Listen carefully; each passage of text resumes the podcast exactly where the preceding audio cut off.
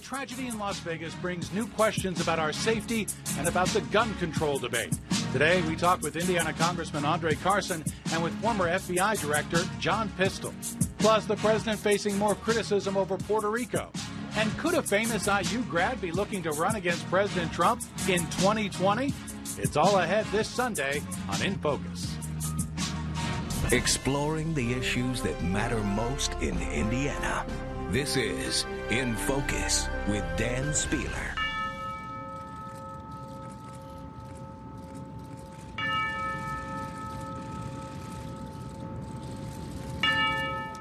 The president, vice president, and their wives standing for a moment of silence this week after the deadly shooting in Las Vegas.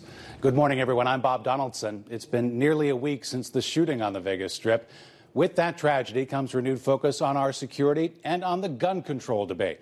Our Dan Spehler has more now from Lucas Oil Stadium, where authorities will be working to keep Colts fans safe on a landmark day for the team. Dan?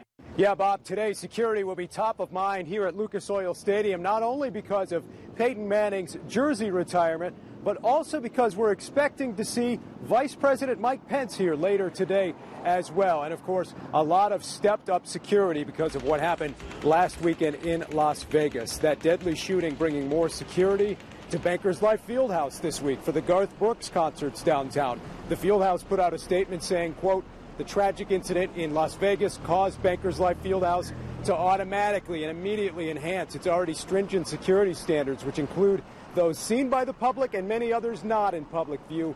We'll continue working with local and federal law enforcement authorities to monitor any threats. This has also put the gun control issue back in the news, and this week we've been talking to people on both sides of that issue.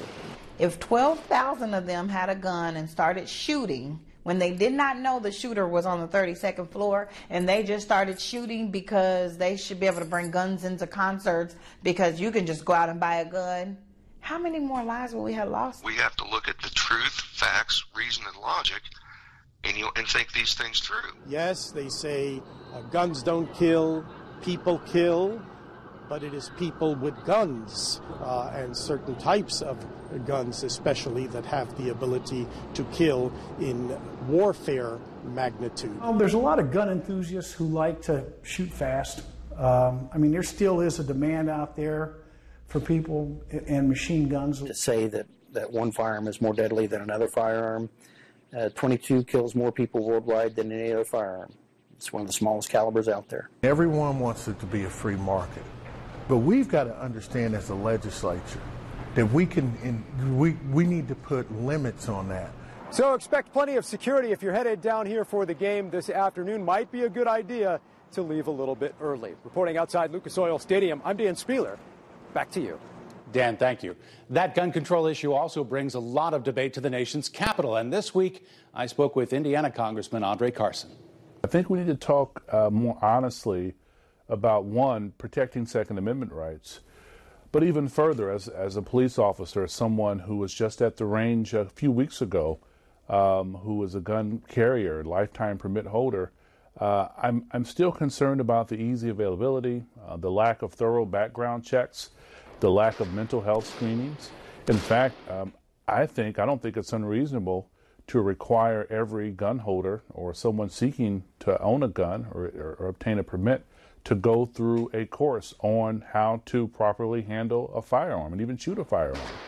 But beyond that, we have to talk about the mental health piece, which is still a topic that's not talked about broadly, as broadly as it should be in our country, uh, because I think that there's a component. And now, in this environment where vitriol is high, where all of the isms are even more prevalent, we have to get serious about politicians flaming uh, the, the, the, the, the, the adding fuel to the fire in terms of not only this discussion, but in terms of the rage that is out there, the disillusionment that is out there.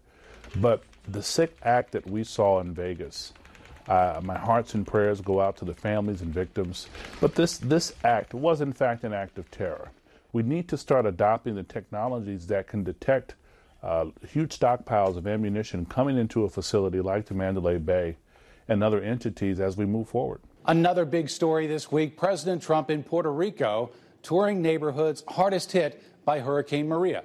He met with the victims and political leaders. He praised the first responders for their efforts. The U.S. has deployed 12,000 federal aid workers to the island.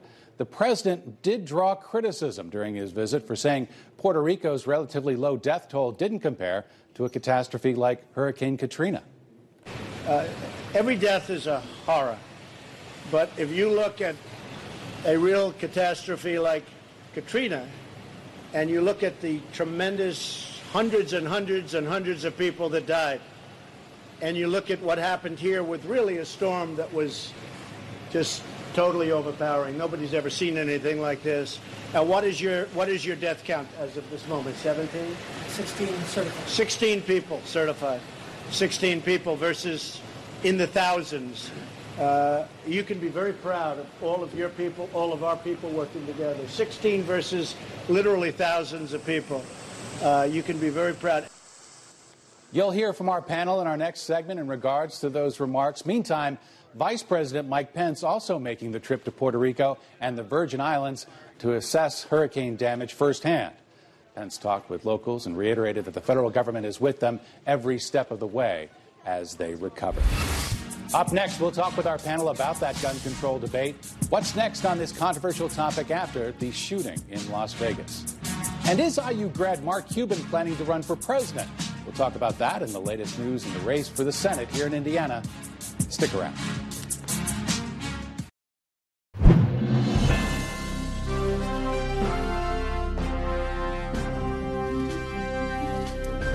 Our panel now. Tim Swarens, with the columnist and opinion editor with the Indy Star. Tony Samuel who's vice uh, chairman of the Indy Trump campaign, Indiana Trump campaign. And we have two former state lawmakers, Democrat Christina Hale, also Republican Mike Murphy. Let's go ahead and start with the, uh, the gun debate, Tim. I think a lot of people were surprised when the NRA, also the Trump administration, many Republicans came out in favor of regulating the so called bump stock attachments, which the Vegas shooter used to virtually turn his semi automatic into an automatic weapon. Uh, were you surprised that the NRA actually came out and said that they were in favor of perhaps regulating these attachments? I, I was because it, they usually don't give any ground. So it's it's it's a good move that there uh, there's some consensus on this one particular issue. Um, but let's be honest, it's, it's, affecting a small number of guns. Uh, we're not talking about the mass of, of gun violence we see. It's, it's a very specific issue that there is a small amount of consensus on. Well, Mike, I mean, I haven't seen any type of consensus on any type of gun legislation uh, for years. The Brady bill, I think, being the last one. Were you surprised at all that, that there was even some movement? Not surprised because I think the bump stocks issue, to, to kind of echo what Tim said, is an easy give for the NRA. The NRA is not ever going to give on the big issues. And if the NRA, the NRA will always have issues too, because if they don't have issues to argue, they don't raise money. And that's what a lot of these groups do. They raise money on the right and the left, and they fight. They create issues if they don't have issues. But I mean, some gun rights supporters had said that they don't even want to crack the door open at all. Is this the kind of thing that represents even a crack, Mike? I don't think it is. I think it's a you know um, automatic weapons are already illegal in most cases, not all cases. You, you know, have them with certain permits and things, but this is an attempt to go around the law by physically altering the gun, and I don't think anybody's in favor of uh, disobeying the law. Uh, Christine, I mean, your thoughts uh, as, as uh, someone, uh, Democrats, I think, were surprised that there was even any kind of movement from the NRA. I, I, was surprised, you know, for purists, I think they do see it as a crack, you know, that, and that crack can be broadened. So um, I was pleasantly surprised. I was glad to see that there is at least some give. They're being smart, and for many, it's just common sense. It's scary. It's frightening. This is a new day and age. We don't exactly know what to expect, you know, in terms of violence 2.0 in our country. I think Tony, many people didn't know what bump stocks That's were before gonna... Sunday. I mean, That's does exactly it... right. I'd never heard of it. Most Americans hadn't. It's a terrible tragedy. Should never happen again. We have to address the, that issue, and I think uh, President Trump saying that we're going to look at it closely is the right the right step and the right leadership from him. Does it represent a start in the gun control debate or, or gun rights debate, or is it basically just a one off? Well, there's always the talk about starting, and, and, and, and that keeps getting put off. We'll see. Um, this might be the, what, what, you're alluding to, the, mm-hmm. the, the, right time to, to Christine, do you have any hope that, that there's going to be any meaningful discussion? Uh, I think there will be more meaningful discussion, but I think they'll try to delay, delay, delay as long as possible. The sad fact is, we are going to have more tragedies, hopefully not at the scale, but you never know. I mean, there are, there's a proliferation of guns by licensed responsible gun owners and by others, and it's a problem in this country that we have to address now. Mike, you bring up a good point that, that this has already had an impact on some state legislation, correct? Well, we have some state legislation being considered this summer that would uh, essentially put into uh, effect constitutional carry. And so, which means essentially the right to carry without a permit because you have the constitutional right. Um, some of the legislators this week are already talking about some kind of compromise, having a a four-year uh, combined uh, hunting license and gun license that would be renewable automatically unless you had done something wrong in the meantime, and then $100 for the lifetime permit. I have a lifetime permit. I didn't think it was a hassle to get it. I paid my $100 and I have a permit for lifetime. So. But is it just a delay, though? Is this uh, going to be a reaction to Vegas? And after there is a certain period of time that elapses, that many of these efforts will, will continue once again? Oh, sure. I mean, the, the uh, legislators I know in the state, at least on the Republican side, and some Democrats too, are committed to making constitutional carry um, you know, the law of the land in Indiana. And uh, they, they, it's an incremental game. Everybody knows that. The state house is a game of incrementalism. You get a little win this year, two years later, you come back with another, another little win. And so they're going to keep pushing. And sometimes they push uh, they push the envelope too far because they know that will get them the A plus rating with the NRA. They know they're never going to win, but they like to push to get the rating. It's been softened just a couple of years ago, so now people can bring their guns on school campuses, elementary school campuses. That's a change, and we'll see where the, it goes from the there. The scariest place is the House chambers. When I was in the House for 16 years, I think I counted 18 or 19 of my colleagues who carried guns on the House floor and I'm not sure how many of them knew how to use them. right, right. I guess the, Tony, you wanted well, something. I just to wanted add? to add something else to this discussion. Whenever there's a tragedy, we have the discussion, and the left pushes hard for the gun control debate. We need to talk uh, just as much about the steps that President Trump is taking to protect Americans on the border from. Uh, uh, uh, terrorists coming in uh, from other countries, uh, this was an American. This wasn't a foreign born terrorist, but it could have easily been one, and I'm sure they're looking at this. Uh, we, we, need to have that support coming and the discussion coming from the left on the whole issue of protecting Americans. And as we protect Americans, we have to engage in the question of mental health support, which we do not have, which is just as grave a threat to our security. Tim, you wanted to jump in? Yeah, so we need to have, have this discussion. This is a good discussion on a very difficult topic and one that we don't often hear like this. Um, but we also have to look at legislation that's actually going to change things rather than just feel good and feel like we've done, we've done something. And that's, that happens on both sides. So Bump stock, yes, it's an easy move, but does it really move the needle that much? No, it doesn't.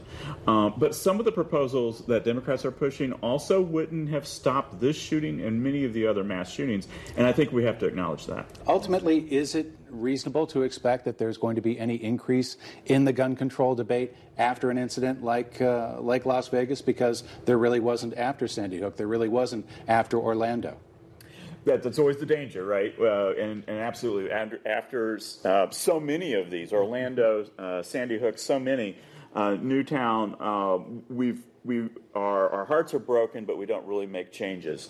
Um, this is an opportunity, and, and again, uh, bump stock is a small step forward, but that, that there is a conversation going on is is important. That's good. Okay, the other big story this week the president went to Las Vegas on uh, Wednesday, and as we mentioned earlier, he was in Puerto Rico on Tuesday, where he faced that criticism for comparing the death toll in Puerto Rico to the death toll for Hurricane Katrina. He also said, quote, Puerto Rico threw our budget out of whack, all this coming after a war of words uh, with the mayor of San Juan. Uh, Tim, what do you make of, of, of, some of what was said in Puerto Rico on both sides? Well, some very awkward comments from the president we're, we're accustomed to that these days, and, and I think one of the things we've learned is not to overreact when the president says something that comes across as peculiar. Uh, talking about the budget deficit in Puerto Rico in the wake of that storm is not appropriate.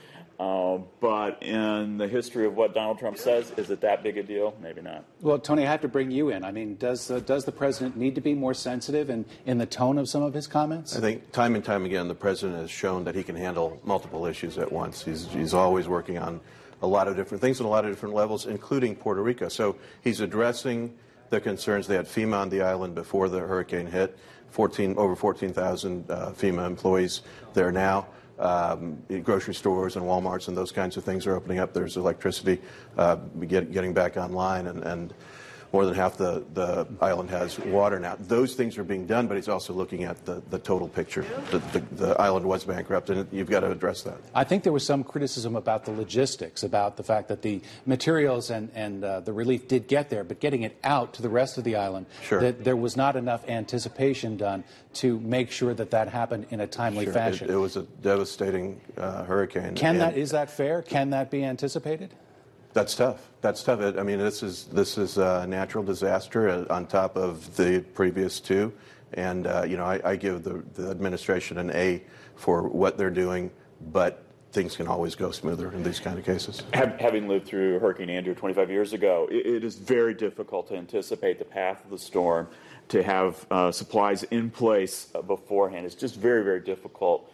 And uh, and in the, you were talking about such devastation, getting supplies in, in in a timely fashion. Again, extremely difficult. It's a hard job. Okay, I want to give you both a about- chance to weigh in. talking about two different issues here. The, the, the unfortunate comments the president made, it's, it's part of his nature. He just, it's difficult for him to express empathy. He doesn't know he's doing it. He just, it's just like the mouth opens up and out it comes. And so you have to separate that from the actual response. Now, I understand that the uh, half of the uh, Puerto Rican National Guard, when called out to help, didn't show up. So then you have the active duty guys coming in, the hospital ship from the Navy. You had General Buchanan, who I have tremendous faith in, and he said it's a sticky situation. They're working their way in from the edges of the island inward, and it's going to be a while. That that happens in these things. Christina, was some of the criticism fair?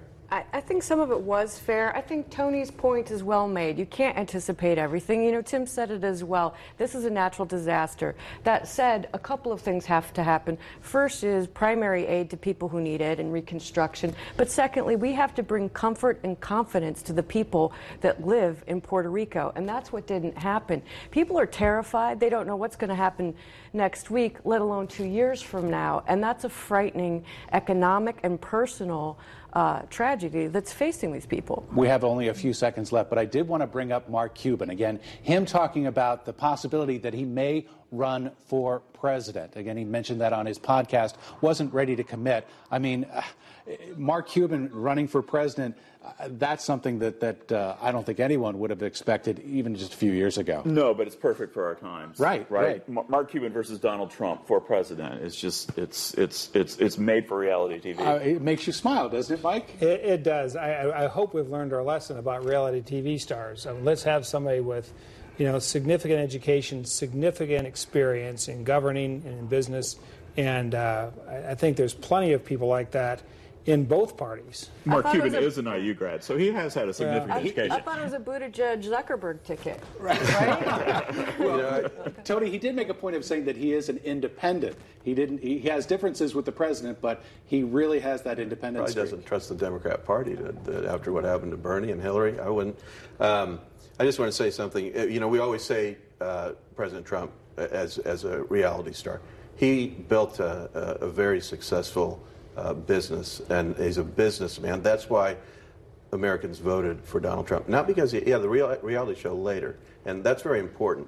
If Cuban gets in, that's great. I, I, I- I think he should. I don't think he'll last very long. He'll give us a lot to The talk about. The reality about. show of the campaign had something to do with his election, too, I think, to be fair. All right, let's move on. We're going to be talking about the shooting in Las Vegas. We're going to be talking with the former deputy director of the FBI, now a university president right here in Indiana. His thoughts on last Sunday's deadly shooting, what it means for all of our safety when we come back. The FBI is still gathering information and leads this weekend after the attack in Las Vegas. The agency's former deputy director telling us one of the biggest threats in the days after an attack like this one copycat attacks. This week, he sat down with our Matt Smith. As the immediate horror is left etched in the minds of Hoosiers who were there, bullets just didn't stop. and even the president today searches for answers. We're dealing with a very, very sick individual. John Pistole today is watching from afar. It's just just appalling, you know, the, the the senseless loss of life and injury. The former deputy director at the FBI and head of the TSA has seen and investigated a lot of terrible acts. But Sunday's shooting in Vegas, he says, is different. It's almost as if these people, whether they're mentally ill or, or not, but um, many of them are, uh, are trying to keep track and outdo the, the last one. Pistole, now president at Anderson University, still consults on major national security issues and says the biggest threat facing the FBI is the potential for a copycat attack. And so you, that is almost always the first concern of the FBI and other agencies to say, okay, this has happened. What are the other possibilities out there for something similar happening? Because that was a triggering event. And that could be anywhere in the U.S. Any, anywhere in the U.S. or even the world. And that includes Indiana, where security is heightened at facilities like Bankers Life Fieldhouse, and the FBI monitors a number of potential lone wolves or homegrown extremists in the Hoosier state, a number federal officials declined to make public. I don't know uh, the exact number, but it's there are uh, there are a number. Um, Including here, right, in Indiana? Yes. Beyond an immediate second attack, the question is motive, not, Pistole says, to determine if another mass shooting will happen, but when. In the final analysis, it's virtually impossible to stop somebody from doing some, something like this, and that's the scary part of it. And that Pistole says is the reality from the perspective of the FBI, alongside the question how much freedom are Americans willing to give up in the name of safety? That Pistole says he will leave to the public and policymakers in Washington. In Anderson, I'm Matt Smith. Back to you. All right, Matt, thank you. We'll be right back with this week's winners and losers. Just a few seconds for this week's winners and losers. Tony, we'll start with you. The first responders in Las Vegas that, that helped victims in this terrible tragedy and ran into the gunfire. Agree with Tony, and also Senator Joe Donnelly bringing it home for veterans in North Central Indiana. Only losers. Congressman Tim Murphy of Pennsylvania gave all public servants, good public servants, a bad name, and Joe Donnelly judged the least effective Democrat senator. All right, we have just a few seconds left, Tim, but I know you had some important points that you wanted to make. 320 million Americans lost this week with the tragedy in Las Vegas, but there were winners, and it included the people in the crowd who stepped forward to save those around them. All right. Again, thank you all very much. We appreciate you joining us this week. We'll see you again next Sunday on In Focus.